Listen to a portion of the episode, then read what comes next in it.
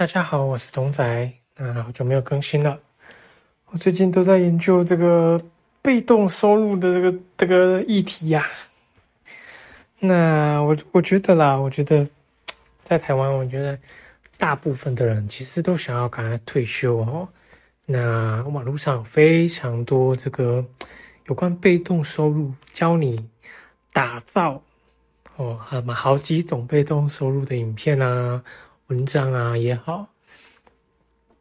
那我自己身为一个投资理财的这个 I I G 的这个写手，也不是写手啦，一个创作者哦。那我自己觉得，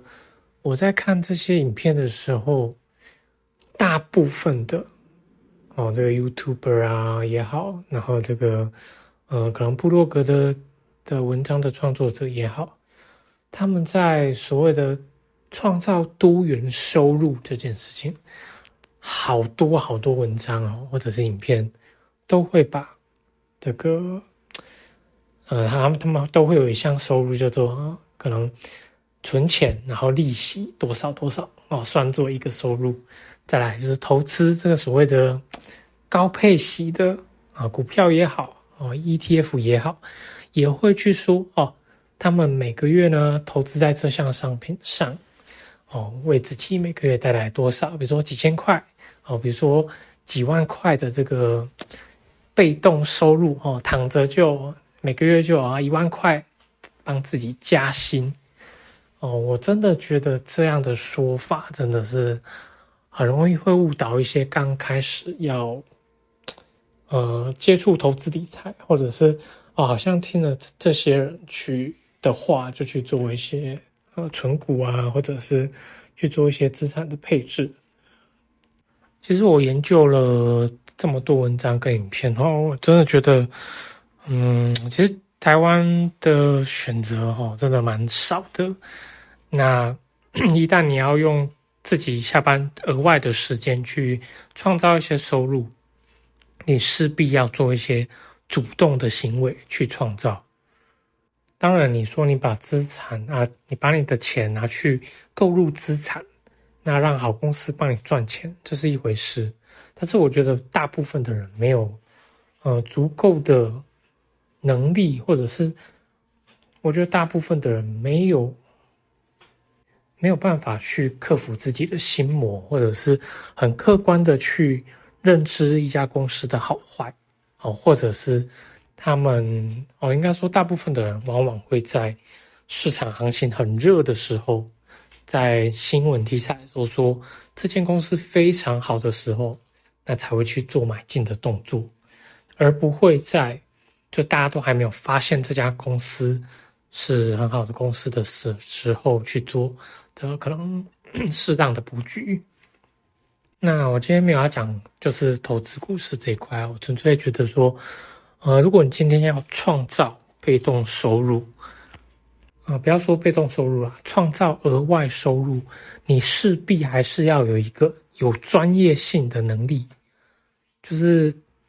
你要用你自己独一无二，或者是你在某个领域、某个技能上打磨了好几年出来的经验，或者是你在某一项技能上面比一般人还要优秀。然后用这样的 base 去发展出，哦，你可以去接案，你可以用属于你自己的优势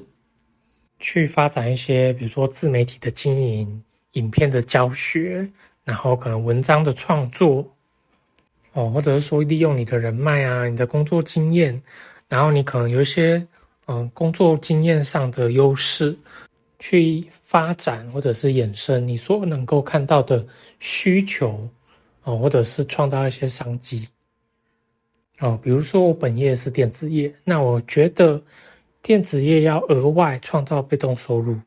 的可能机会啊，或者是领域其实不多。那我什么？我有其他的兴趣，比如说跳舞，那我可能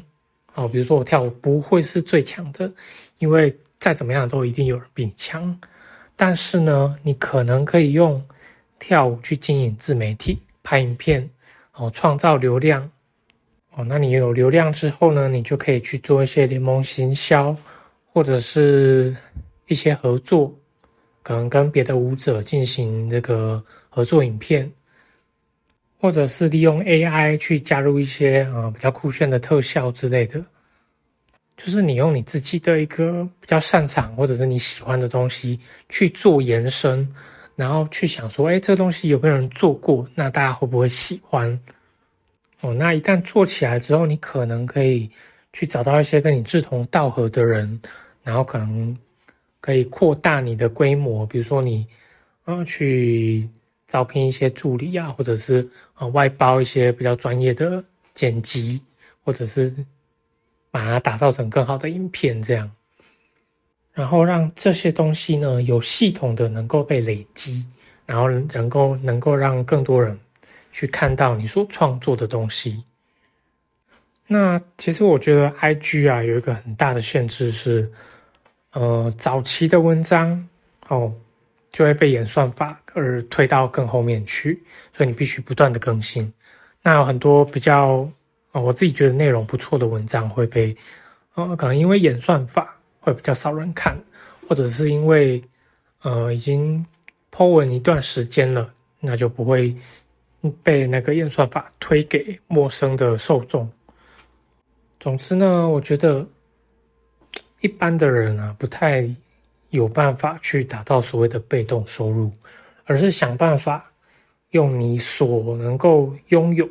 或者是你有优势的东西，去创造更多的主动收入的来源，然后把它系统化，把它做成一个你觉得付就是越来越熟悉、越来越上手之后，哦，不用再花更那么多心力去做的一件，嗯，你能够得心应手的额外收入来源。那有做起来之后呢，它会变成一个你的累积。哦，就像我我的 podcast 一样，可能我没有在录了，但是，呃，我的收收听的人数它还是会慢慢的持续往上，可能会推给一些呃从来没有听过我的节目的人，或者是在 IG 上没有追踪我的人，我那个是一个累积的效应。那我觉得对我来讲就是一句话哦，嗯，这个东西对我来讲是很好玩的，你去享受这个过程。你也不要觉得说，哎，好像一定要为了赚钱才去做这件这些事情，然后不要觉得说，嗯，花了时间花了精力在这里，好像没有赚到钱，没有流量变现，你觉得，嗯，好像很失败一样。我觉得这就是一种体验呐。OK，那我是董仔，嗯，今天的分享到这里，好，谢谢大家的收听。